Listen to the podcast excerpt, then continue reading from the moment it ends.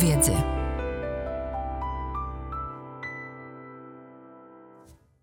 Haniu, chyba najlepiej, jeśli zaczniemy mocnym uderzeniem, tak po szekspirowsku. Pić kawę czy nie pić kawy? O to Oczywiście. jest pytanie. Wątroba uwielbia kawę. Wątroba, ale czy ktoś jeszcze uwielbia kawę poza wątrobą? Każdy. No to w takim razie na zdrowie. Dzień dobry albo dobry wieczór. Podcast daje taką możliwość, by przywitać się z Państwem, ze słuchaczami na dwa sposoby. Nazywam się Kalina Gierblińska i bez względu na porę dnia serdecznie zapraszam na drugi odcinek Dietetyki podcastu Wiedzy, który powstaje we współpracy z wydawnictwem PZWL.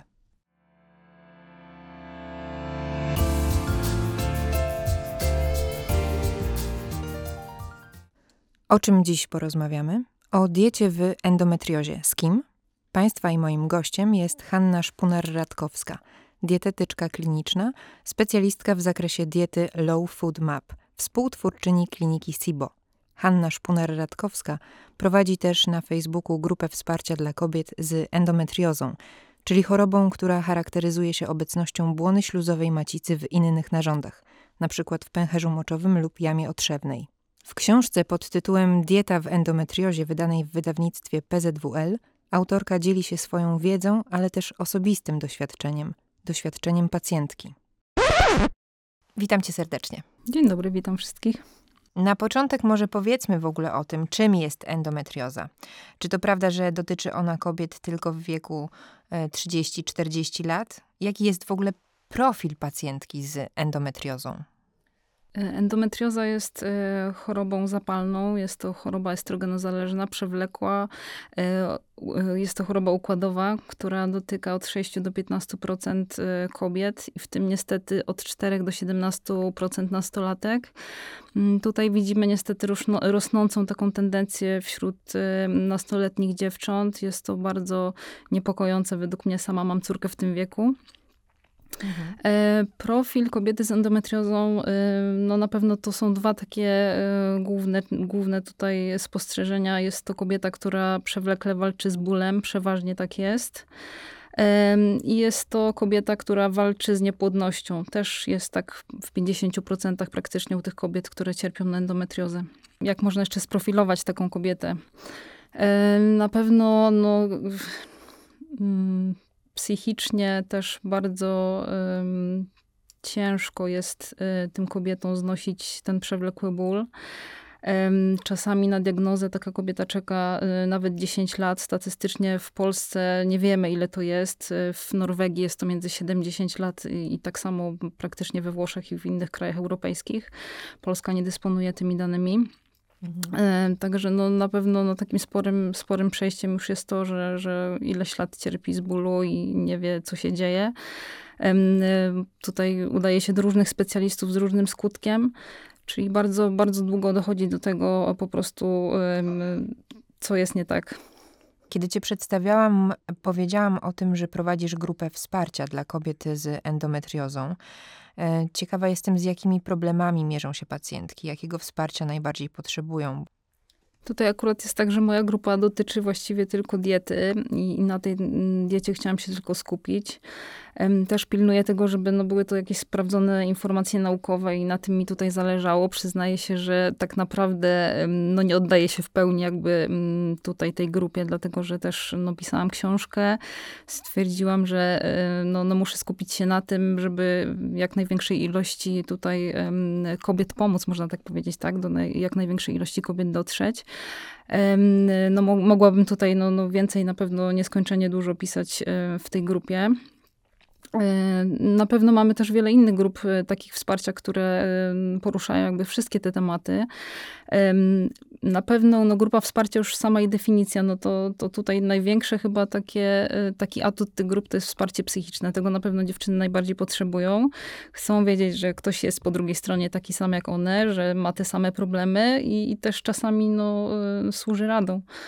Także no na pewno w, w innych grupach y, możemy poczytać sobie też no, o leczeniu, o, o lekarzach, tak, mhm. o jakichś, no nie wiem, ziołach, suplementach, chociaż u mnie o, suplementach troszeczkę też jest.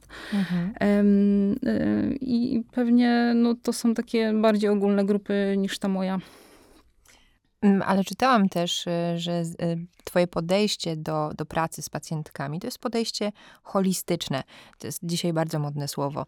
Co tak naprawdę stoi za tym słowem y, w Twoim przekonaniu? Znaczy, no ja na pewno podchodzę do pacjentki e, czy, czy pacjenta, no, który przychodzi do mnie z innymi schorzeniami e, kompleksowo. No i to, to można powiedzieć, że takie podejście holistyczne. E, bardzo często no, w samej endometriozie mamy do czynienia też z innymi schorzeniami, z innymi problemami, więc nie wyobrażam sobie no, dzielić, dzielić tej kobiety na jakieś tam cząsteczki. Nie wiem, tu masz problem z hormonami, tam masz problem z jelitami, więc musisz się udać do dwóch różnych specjalistów. Tutaj no, fizjologia jest taka, taka że bardzo wiele e, rzeczy od siebie współzależy. E, jedno wynika z drugiego. E, tutaj też no, no, robimy jakieś tam badania, działamy na niedobory i, i, wszystkie te schorzenia jakby naraz, bo no, ludzie też mają taką tendencję, że myślą, a choruję sobie na to, na to i na to. Jak to teraz pogodzić? No to praktycznie no, udaje się to zrobić jakby za jednym zamachem, dlatego też te diety są bardzo takie zindywidualizowane. To w takim razie jeszcze e, wróćmy do e, wątku podstawowego, jakim są właśnie statystyki. E, jak często kobiety chorują na endometriozę i jak często jest to przyczyną raka jajnika? Z rakiem jajnika jest tak, że no właściwie sama endometrioza, ona nie jest chorobą, y, znaczy jest chorobą niezłośliwą, tak, można powiedzieć. Ale takie no, podobne zmiany w niej zachodzą jak w, y, w nowotworach, czyli praktycznie mamy migrację, mamy niszczenie tkanek, tak, wszczepy, ale tutaj właściwie, jeżeli chodzi o raka jajnika, Szacunkowo jest to nawet czasami 78%, zwłaszcza u, kobiet, które mają e, jakieś zmiany atypowe, e, które mają torbiele czekoladowe na tych jajnikach e, i też towarzyszy temu wszystkiemu podobnie endometriozie, jak i rakowi jajnika, stan zapalny czy hiperestrogenizm. Także tutaj pod tym kątem to są takie zbieżne, zbieżne choroby. To bardzo wysoki procent, o którym mówisz, ale to w takim razie, e, jak wygląda początkowa droga e, kobiety, która być może mierzy się z endometriozą, ale nie ma jeszcze postawionej diagnozy? Jakbyśmy mieli teraz narysować taką modelową ścieżkę diagnostyczną, jak ona by przebiegała? No tutaj też właśnie zaraz ujawni się ta trudność w diagnostyce, ponieważ no jakby te objawy nie korelują w ogóle ze stopniem zaawansowania tej choroby. Ponieważ no kobieta, która ma pierwszy stopień endometriozy, czyli ten najłagodniejszy, może mieć y, no, okropne bóle i cierpieć na nie codziennie, a kobieta z czwartym stopniem może w ogóle nie czuć bólu. Także no to już jest trudność, czyli gdzieś tam pewnie, y, no jak uda się do, do ginekologa, to gdzieś tam, daj Boże, on zauważy jakieś zmiany, czy tam no, no mniejszą ruchomość organów i wtedy gdzieś ta diagnostyka sobie pójdzie dalej. No tutaj takim zaburzeniem, znaczy opóźnieniem, y, rzeczą, która może opóźnić, przepraszam, diagnozę, może być stosowanie leków antykoncepcyjnych, bo one doskonale maskują po prostu też te objawy. No, mamy mniejszy ból, nie miesiączkujemy. No i tutaj to jest taka rzecz, która, która na pewno tą diagnostykę opóźnia. E, w samej diagnostyce, no to na pewno podstawą jest laparoskopia e, z pobraniem e, tutaj materiału histopatologicznego. No jest to zabieg na pewno inwazyjny i też jego się nie wykonuje, no tak, no chce sobie pacjentka zrobić, no to zajrzymy tam do środka, co tam się dzieje, no bo to już jest ingerencja. Mm, na pewno takie USG przezpochwowe to będzie no taki początek i takie badanie, które każdy ginekolog gdzieś tam zrobi.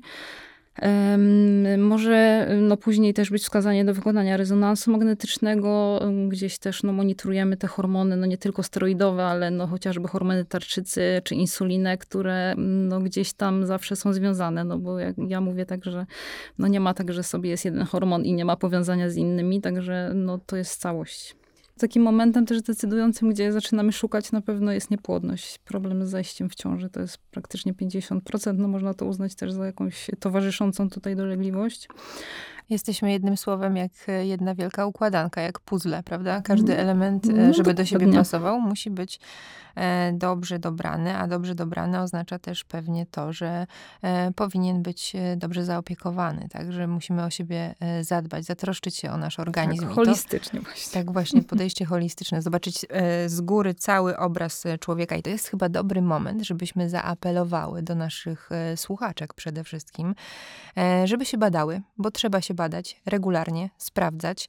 E, tak jak mówisz, kobieta, która ma endometriozę w czwartym stopniu, może w ogóle nie odczuwać e, bólu e, objawów, a to znaczy, że choroba podstępnie się rozwija, a my nic o tym nie wiemy. Ale dowiemy się, jeśli się będziemy badać, dlatego, drogie kobiety, badajmy się.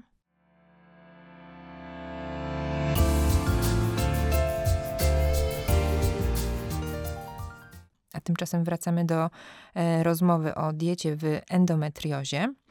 E, ale zanim jeszcze przejdziemy do samej diety, powiedzmy też o tym, jakie e, występują inne schorzenia, kiedy kobieta choruje na endometriozę, z czym się musi zmagać, jak wygląda w ogóle jej życie. E, tutaj, jeżeli chodzi o samą chorobę, no to mamy takie e, no, no kilka pól, na których gdzieś tam te dolegliwości towarzyszące e, zachodzą. No, endometrioza jest no, chorobą z pogranicza autoagresji, więc tam bardzo często towarzyszą jej inne choroby autoimmunologiczne, na przykład Hashimoto. Mm, bardzo często są to dolegliwości jelitowe, czyli na przykład zespół jelita drażliwego, czy SIBO, rozrost bakteryjny jelita cienkiego, ale także Y, i to jest najczęściej praktycznie y, problemy z glikemią, czyli insulinooporność albo y, hipoglikemia reaktywna. Czyli jest tego, drodzy Państwo, całkiem dużo. Ja teraz biorę do ręki książkę. I już we wstępie czytamy, że zbilansowana i zindywidualizowana dieta jest dla kobiet z endometriozą podstawą do zachowania dobrego samopoczucia. No właśnie, hasło zindywidualizowana. Może nieco przerażać, może nieco zniechęcać. Łatwo jest samemu tworzyć taką zindywidualizowaną dietę, dietoterapię właściwie. Jak powinien wyglądać jadłospis kobiety z endometriozą? Każdy ma inną sytuację, każdy ma inne choroby jakieś współistniejące, dlatego takie podejście y, zindywidualizowane, ale również no, zaczynając pracę z, z każdym pacjentem praktycznie w moim gabinecie, no, zaglądamy też w wyniki badań laboratoryjnych, no i tutaj już wiemy, że one będą się różniły u każdego pacjenta, czyli no, no, to nam pozwoli też zareagować później na, na niedobory, czy w suplementacji, czy chociażby no, podczas układania e, takiego indywidualnego planu żywieniowego. Tutaj takie istotne wątki y, nawiązujące do tych schorzeń współtowarzyszących. No jeżeli mamy jakieś problemy metaboliczne, no to wiemy, że na przykład w insulinoporności y, raczej będą to cztery posiłki, w hipoglikami pięć posiłków, także to jest bardzo, bardzo indywidualne. No tak samo już kaloryczność diety jest ustalana y, też indywidualnie do masy ciała, do, do wzrostu, do aktywności fizycznej, więc no takie szablonowe podejście to myślę, że na dłuższą metę e, też nikomu nie odpowiada. Także bardzo, bardzo takie indywidualne podejście do, do całości e, pacjenta. Ale mm, czy są jakieś na przykład produkty e, w jadłospisie, których na pewno trzeba się wystrzegać? Wiadomo, że no, ta dieta, jak każda i innej też dietetyk tutaj nie będzie zalecał, to ma być zbilansowana zdrowa dieta, czyli takie podstawy zdrowego żywienia. No nie wiem, ograniczamy cukry, cukry proste, żywność typu fast food, czy tam tłuszcze nasycone. Ale no, jeżeli chodzi o samą endometriozę, to dwie takie rzeczy są tutaj bardzo istotne i na pewno udowodnione naukowo. To jest czerwone mięso I to jest e, alkohol, który gdzieś tam ten stan zapalny e, istotnie może wzmagać. Czyli to wykreślamy z jadłospisu, czerwone mięso i alkohol. Tak, no chociaż no mówię, gdyby była taka sytuacja, nie wiem, że kobieta z endometriozą gdzieś miałaby jakieś straszne anemię, to jeżeli ona sobie zje to mięso czerwone raz na miesiąc, to też przypuszczam, że nic się nie wydarzy, ale no na pewno czerwone mięso no jest, jest udowodnione, że ono działa zapalnie. No właśnie, a w jednym z rozdziałów książki, zatytułowanym Produkty budzące największe wątpliwości, napisałaś o kawie. No właśnie, pić, nie pić tej kawy w endometriozie? Oto jest pytanie. E, tutaj ukazało się bardzo fajne badanie w, w, tym roku. To była dosyć spora metaanaliza, e, gdzie oceniano kilka badań na ten temat. Także y, no, oceniono, że nie ma statystycznie istotnego związku pomiędzy wystąpieniem endometriozy a piciem kawy. Y, tutaj na pewno zależy od tego, no, ile tej kawy spożywamy, jakiej jakości jest ta kawa. I jaki to jest pacjent, no bo jeżeli pacjent ma problemy z biegunkami, no to wiadomo, że ta kawa będzie gdzieś tam wzmagała perystaltykę, więc też tutaj takie no, troszkę indywidualne podejście. E, ja też podchodzę do tego w ten sposób, że bardzo często no, jest to taki rytuał codziennie, gdzie naprawdę no, no, siadamy sobie, jest to chwila relaksu, taki, taki oddech też e, psychiczny, a pacjentki z, z endometriozą mają już tyle ograniczeń no, wszelkiego rodzaju, że naprawdę no, odbierać im jeszcze e, tutaj taką chwilę przyjemności, to, to może niekoniecznie. Poza tym no, kawa i wątroba to, są, to jest fajny duet, ponieważ no, wątroba lubi wszystko, co gorzkie i tutaj mamy też udowodnione, że mm, kawa pięknie wspiera wątrobę, pomaga w redukcji masy ciała, czy, czy tutaj w walce z niealkoholowym stłuszczeniem wątroby. I mówimy tutaj no, no, też no, o ilości jakby, także nawet tam jest wskazane przy, przy, przy niealkoholowym stłuszczeniu gdzieś około pięciu filiżanek, więc no, nie mówimy o tym, że, że mamy aż tyle pić. Mm, ale myślę, że nawet dwie, trzy filiżanki nie zrobią takiej kobiecie krzywdy. No proszę, jak to ładnie zabrzmiało, gorzki duet. Gorzki duet, czyli dobry duet w tym tak przypadku. Tak jest. Mówimy o jedzeniu, mówimy o diecie. E, nie da się ukryć, że dzisiaj olbrzymim problemem zdrowotnym jest otyłość. Jak otyłość ma się do endometriozy? Czy są te dwie choroby jakoś ze sobą powiązane? Tak, są powiązane, ponieważ no, tkanka tłuszczowa e, sama ma zdolność produk produkowania hormonów. Tutaj, jeżeli chodzi o tkankę tłuszczową, e, wyróżniamy tkankę żółtą, czyli inaczej w literaturze też zwaną beżową, i tkankę białą. I tutaj ta tkanka biała praktycznie jest odpowiedzialna za otyłość. E, jej funkcje to między innymi modulacja też stanu zapalnego oraz funkcjonowania układu płciowego. Tak? Jest, mówię, sama w sobie odpowiada za produkcję hormonów, podnosi testosteron, kortyzol i estradiol. Także zdarza się bardzo często, że pacjentki gdzieś po konsultacji przed zabiegiem laparoskopii dostają zalecenie od lekarza, no niestety najpierw gdzieś tam powalczyć z tą masą ciała, a potem dopiero e, podchodzą do operacji. Tak się zastanawiam, jak w ogóle wygląda praca czy współpraca z dietetykiem. E, czego możemy się o tym dowiedzieć z Twojej właśnie perspektywy?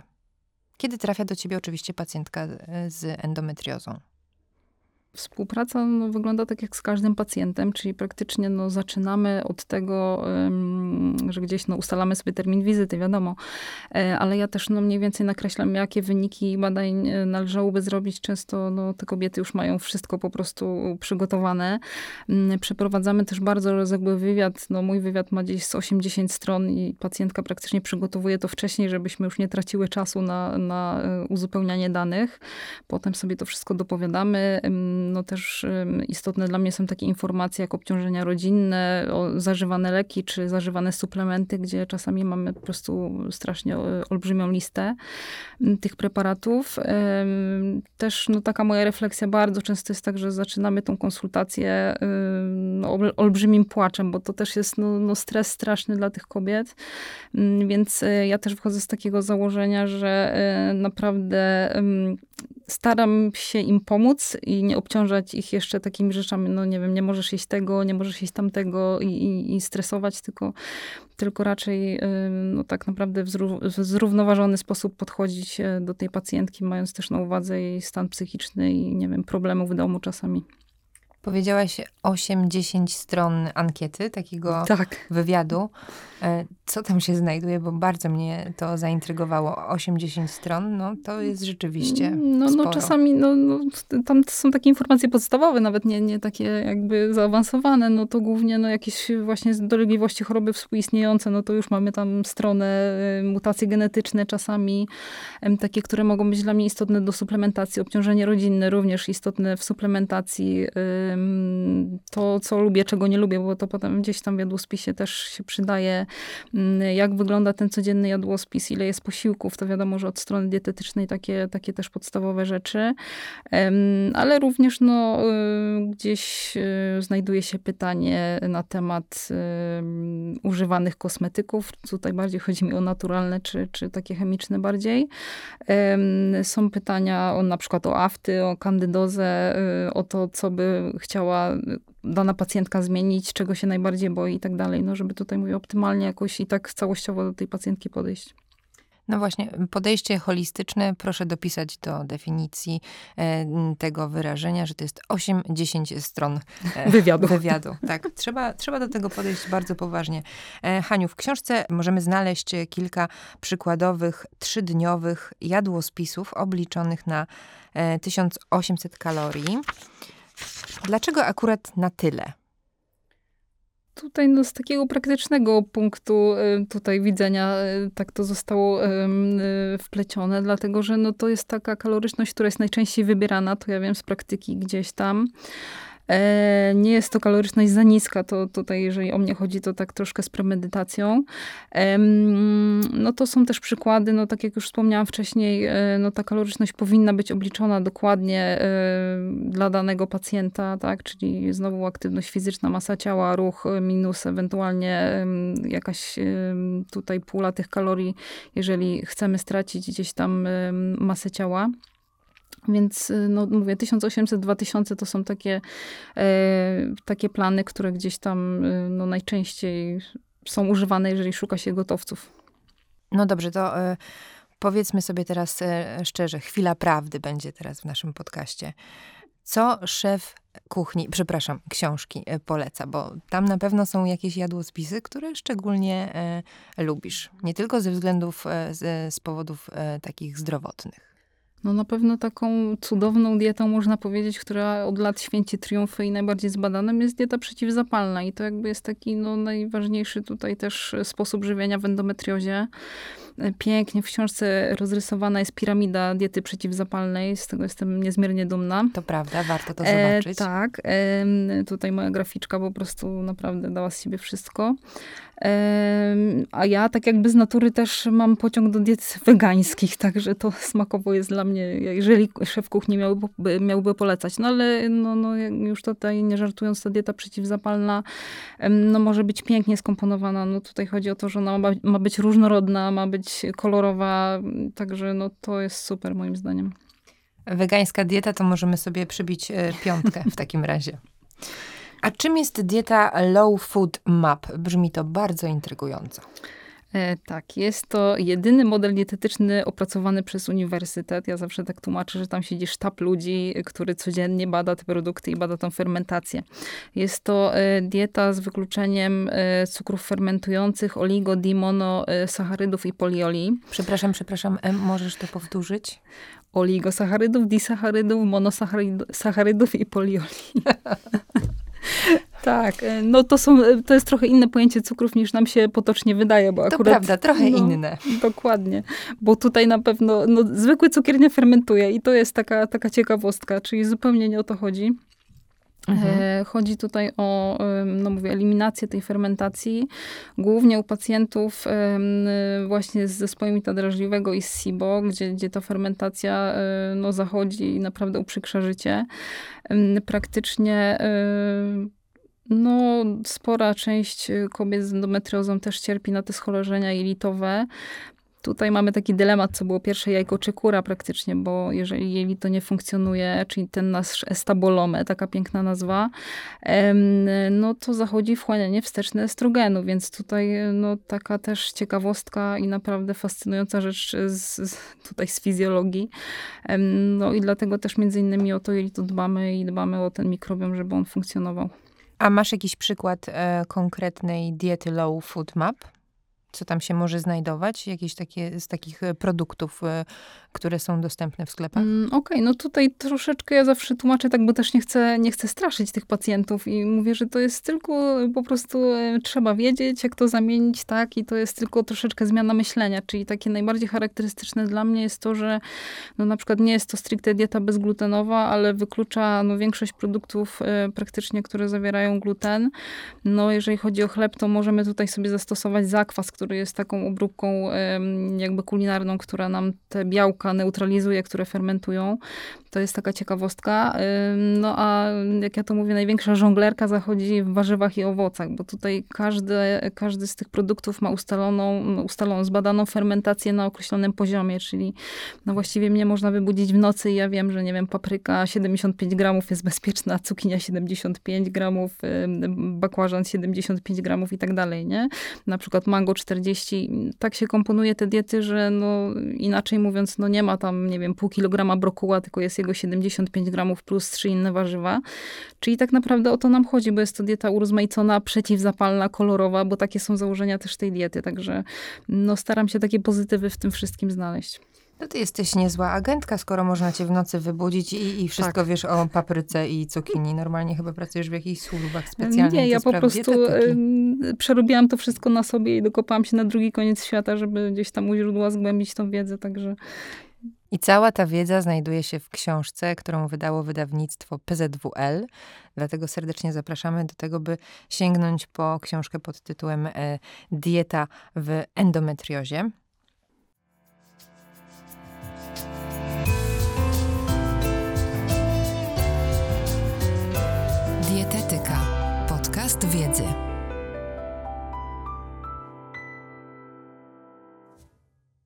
Powiedzmy może jeszcze teraz, Haniu, o tym, dlaczego nie należy lekceważyć diety przed y, zabiegiem operacyjnym, który jest niestety dla kobiet z endometriozą czasami jedyną ścieżką.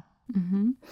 Tutaj no, przede wszystkim chodzi o to, że mm, no, endometrioza jest też y, chorobą, która potrafi nawracać. Statystycznie w ciągu dwóch lat y, no, mamy nawrót tej choroby niestety. E, no i musimy zrobić wszystko, żeby no, zapobiegać albo żeby wydłużyć jak najbardziej ten czas e, do kolejnej laparoskopii. Tutaj no, już samo e, odpowiednie odżywianie, za chwilę powiem, co to, co to jest odpowiednie odżywianie, jest nam w stanie zredukować, nie wiem, ryzyko powikłań o 40%. Tutaj tak samo możemy ustrzec się zmian metabolicznych, ponieważ no, insulinooporność podczas zabiegu jest fizjologiczna.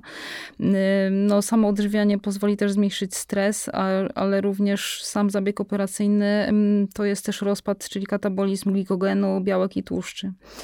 Także no, no ważne jest to, no żeby, żeby ten pacjent trafił odżywiony, ponieważ y, no, praktycznie lekarz ma prawo nawet pacjenta niedożywionego y, odesłać z takiego zabiegu. Więc to jest istotne. No, to też są niższe koszty dla służby zdrowia, to jest też czas rekonwalescencji skrócony, y, czas pobytu w szpitalu o 2-3 dni nawet, więc chyba wszystkim na tym zależy. To w takim razie powiedzmy, co to znaczy odpowiednie odżywianie? Tutaj, no pod, rozumiejąc tutaj takie odżywienie przed zabiegiem, to jest na pewno na takie 7-14 dni zwiększenie podaży białka w diecie. Mm, białko to jest budulec, więc to już też nam tutaj jakby wyjaśnia, dlaczego y, i gojenie się, tak? Dlaczego to białko ma być. Tam też wprowadzamy y, takie rzeczy jak kwasy omega-3, nukleotydy czy, czy antyoksydanty. Mm, to jest tak zwana immunomodulacja tutaj, jeżeli chodzi o ten aspekt e, zabiegowy. Mhm. Mm, a czy pacjentka z endometriozą powinna zażywać e, suplementy diety? Jeśli tak, to jakie? Tutaj, jeżeli chodzi o suplementy diety, to na pewno każdy człowiek powinien zażywać dwie rzeczy. To są kwasy omega-3, które już tutaj no, zostały wspomniane. Nawet nie od urodzenia, od poczęcia do, do śmierci praktycznie, ponieważ one mają działanie i kardioprotekcyjne, i przeciwudarowe, i, i praktycznie no, no mnóstwo, mnóstwo walorów oraz witaminę D, no to też, też wiemy, chociaż też tutaj warto te dawki ustalać indywidualnie, bo to się oblicza do masy ciała, tak, i do zawartości tego, co mamy w organizmie. E, jeżeli chodzi o resztę suplementów, no to wiemy, że, że no na pewno to jest bardzo modne, ale no tutaj trzeba bardzo uważać, dlatego że no przede wszystkim no bazujemy na wynikach badań laboratoryjnych i na nie też reagujemy.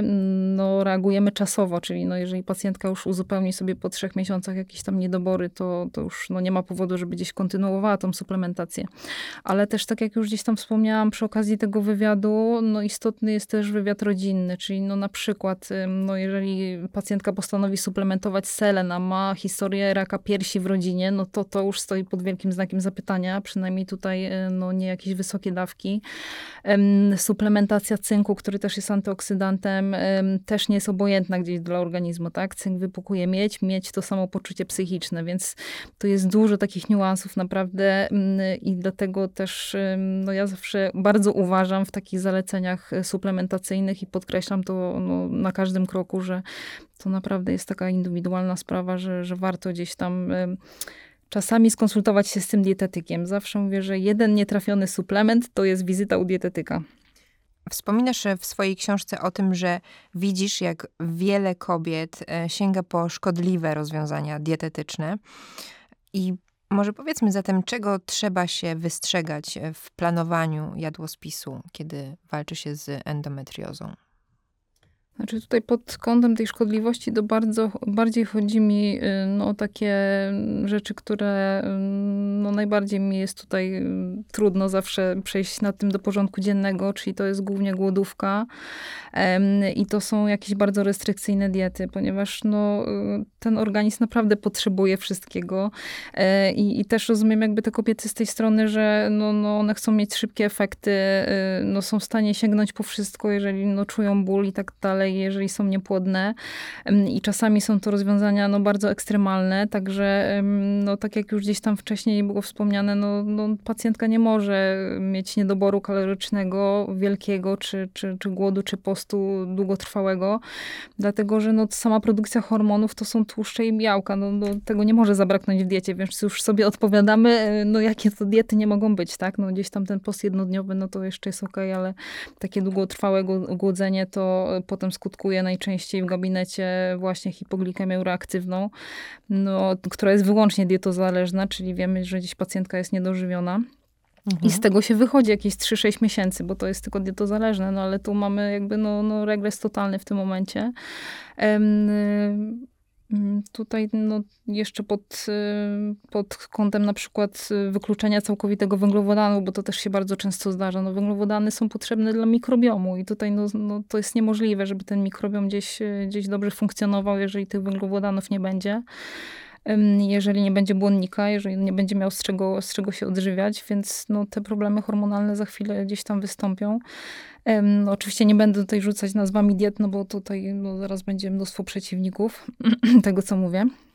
Mhm. E, no ale naprawdę no, to takie rozsądne podejście, to myślę, że tak to powinno wyglądać. A czy dobrze dobrana dieta e, pomaga w walce z bólem? E, bardzo pomaga. Mm, ja nawet przeprowadzałam na, mm, jeszcze przed wydaniem tej książki, pisałam też pracę mm, licencjacką na temat endometriozy i tam przebadałam praktycznie 93 kobiety. Czyli dosyć duże było to badanie i praktycznie tam 78% e, kobiet deklarowało, że e, praktycznie no, ta dieta bardzo zmniejszyła te dolegliwości bólowe. Czyli zamiast sięgać po kolejną tabletkę przeciwbólową, może lepiej jest sięgnąć po książkę, dowiedzieć się z niej czegoś więcej na temat wpływu diety w chorobie, jaką jest endometrioza i się skontaktować z Hanią. Trochę dłuższa droga, ale pewnie skuteczniejsza i zdrowsza, bo mm, mówię to w taki może trochę przewrotny sposób, ale czy sięganie po leki przeciwbólowe e, jest bezpieczne dla kobiety z endometriozą? No najczęściej nie ma wyjścia. Ja to też mogę powiedzieć z praktyki. Ja do dzisiaj, tak jak no, jechałam tutaj i się zastanawiałam właśnie nad niektórymi tutaj aspektami y, naszej rozmowy, y, to też odkryłam, że mam w torebce nadal igłę, mam nadal w torebce strzykawkę, tak, bo tego, bez tego się nie ruszałam z domu, praktycznie bez, bez takiej no, dużej dawki, no bo to, co jest w zastrzyku, to naprawdę jest dziesięciokrotność tego, co jest w normalnej tabletce. I też byłam w stanie, nie wiem, wywołać kogoś na sali, na szkoleniu i zapytać się, kto jest lekarzem, żeby mi zrobił zastrzyk, także wiem, co co to jest. Także no, no to się nie da czasami żyć bez tego, także no, no to jest okropne. Mówisz y, trochę o swoim doświadczeniu, o swoich osobistych y, przeżyciach. Jak bardzo tobie pomogła dobrze dobrana dieta? Bardzo. Mm, no na pewno to było tak też, że ja latami no nie wiedziałam, co mi dolega. Oczywiście to tak większość kobiet słyszy od swojego lekarza, a urodzisz dziecko, to ci przejdzie. To są takie stałe, stałe hasła praktycznie.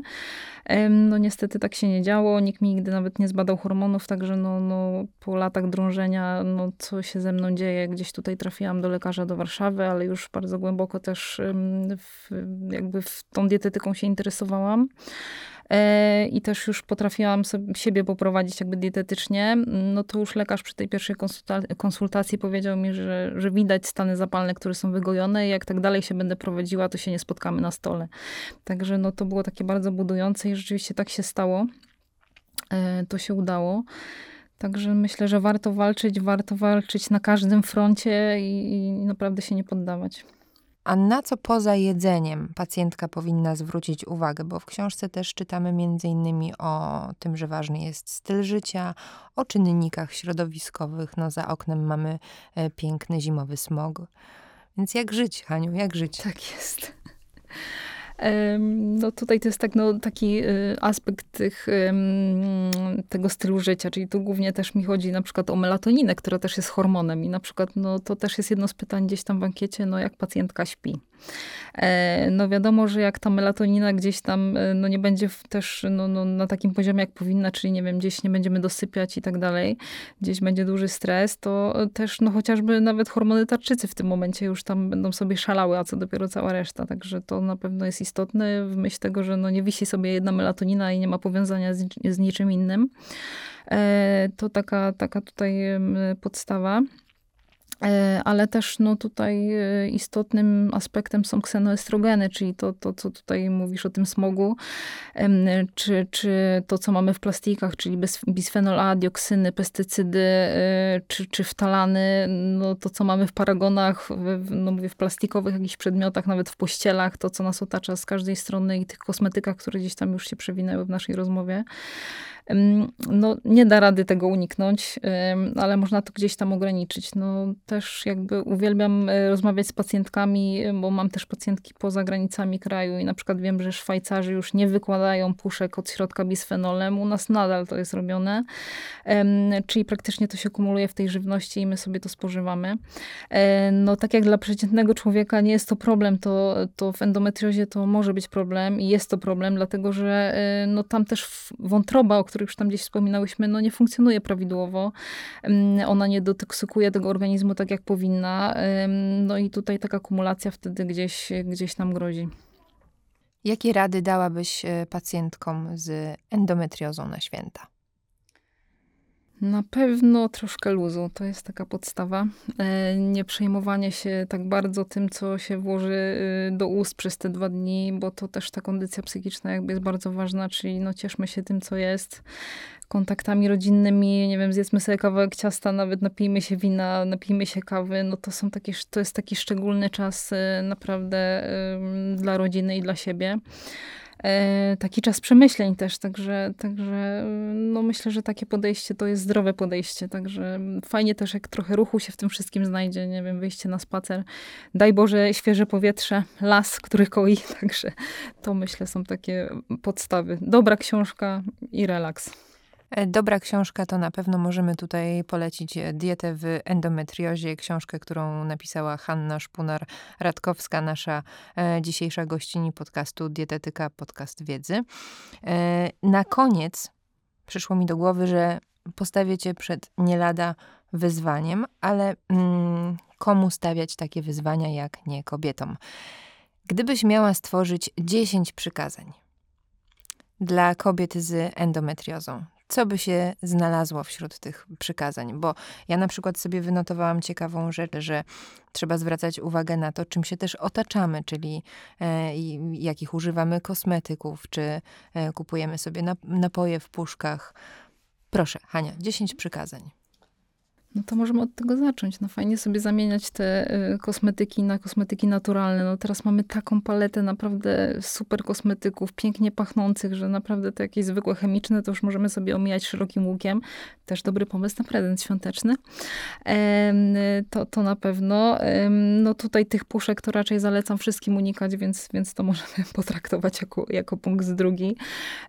na pewno uwielbiam takie określenie zrób coś dla siebie. Mówię, jeden, jeden potrzebuje potrzebuje pójścia na basen, inny na saunę, trzeci, trzeci, nie wiem, wyjścia do lasu, więc, więc dbajmy gdzieś o siebie, o ten komfort psychiczny. Czy posłuchania podcastu, no każdy sobie tutaj, mhm. E, że tak powiem, jakiś sposób na relaks znajduje swój. No trudno powiedzieć też, żeby się nie przejmować, bo jednak to wszystko, mimo wszystko jest, no, jest poważna choroba, ale też no, znaleźć może jakieś takie mm, no, też nie takie podejście może mega restrykcyjne, gdzieś, gdzieś dopuśćmy sobie po prostu no, no, tą kawę i, i tak dalej, na jakieś takie małe przyjemności. Albo też, przepraszam, że ci przerwę, możemy się zgłosić do twojej grupy wsparcia. Tak, oczywiście. Ja się będę starała, tutaj mogę to obiecać, żeby rzeczywiście tam e, jak najwięcej w tą grupę wkładać. Chociaż to będzie też, też wyzwanie, bo szykuje się kolejna książka, także, także mm, pewnie też będę zajęta przez najbliższy rok. A zdradzisz nam o czym? E, dieta w SIBO, kolejny tutaj element, także na pewno też będzie wspomniany tutaj e, o kontekście endometriozy. To czekamy, ale wróćmy do naszych e, przykazań. Tak jest. Co jeszcze byś do nich dopisała? No, ograniczajmy czerwone mięso, to jest fakt. E, nie poruszyłyśmy tematu soi, bo to też jest taki temat, który gdzieś tam e, się przewija i tutaj praktycznie e, też nie mamy takiego podejścia zero-jedynkowego, ponieważ każdy, każdy produkt sojowy ma inną zawartość izoflawonów sojowych, czyli najwięcej mamy w mleku, najwięcej mamy w jogurcie, czyli możemy to uznać, no, że te dwie rzeczy i mące. Te trzy rzeczy opuszczamy, e, a resztę no, typu tofu, sos sojowy, które mają gdzieś tam mniejsze ilości, sos sojowy, nawet śladowe, spokojnie można sobie dopuścić. No to tutaj wymyśliłam kolejny, kolejny pół. Widzisz, a ja ciągle piję kawę z mlekiem sojowym, czyli źle robię. No, jeżeli nie masz problemów gdzieś tam z, z hormonami, to jest ok. Na pewno e, jest to wskazane też u kobiet e, w, w tym okresie okołomenopauzalnym, ponieważ no, z tego też samego względu, że gdzieś tam te estrogeny nam podnosi. Więc to jest na pewno ten moment. Ok, czyli na soję uważamy. Co więcej? Uważamy, ale nie wykluczamy, bo ona też ma swoje mhm. gdzieś tam plusy.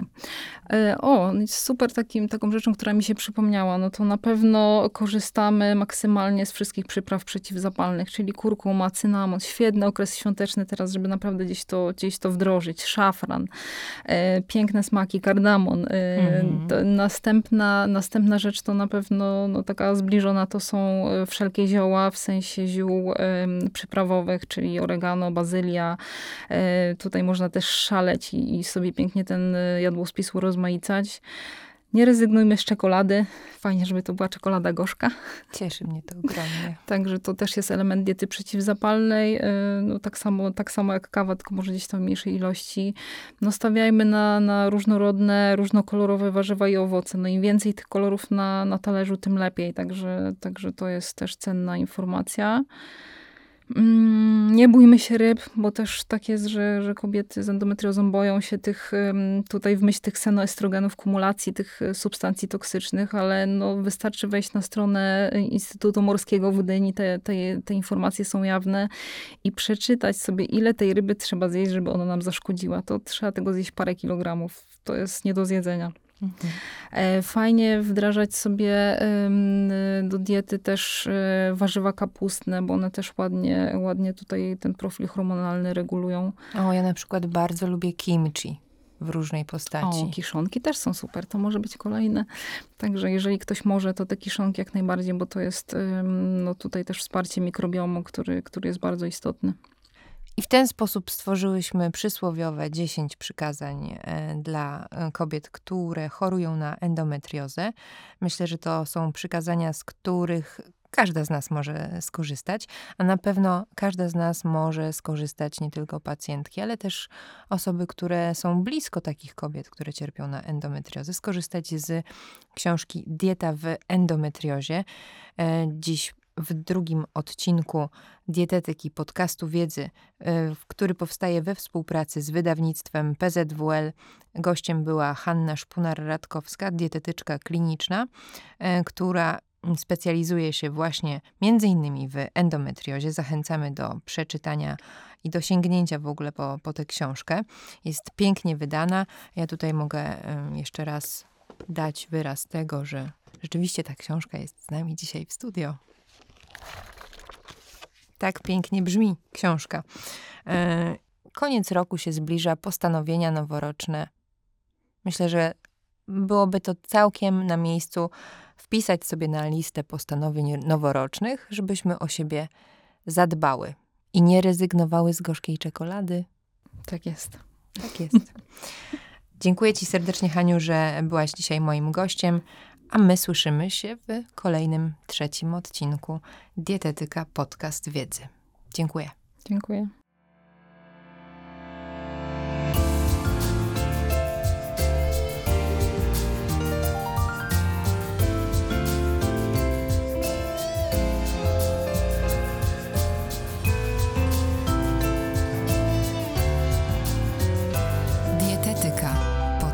wiedzy.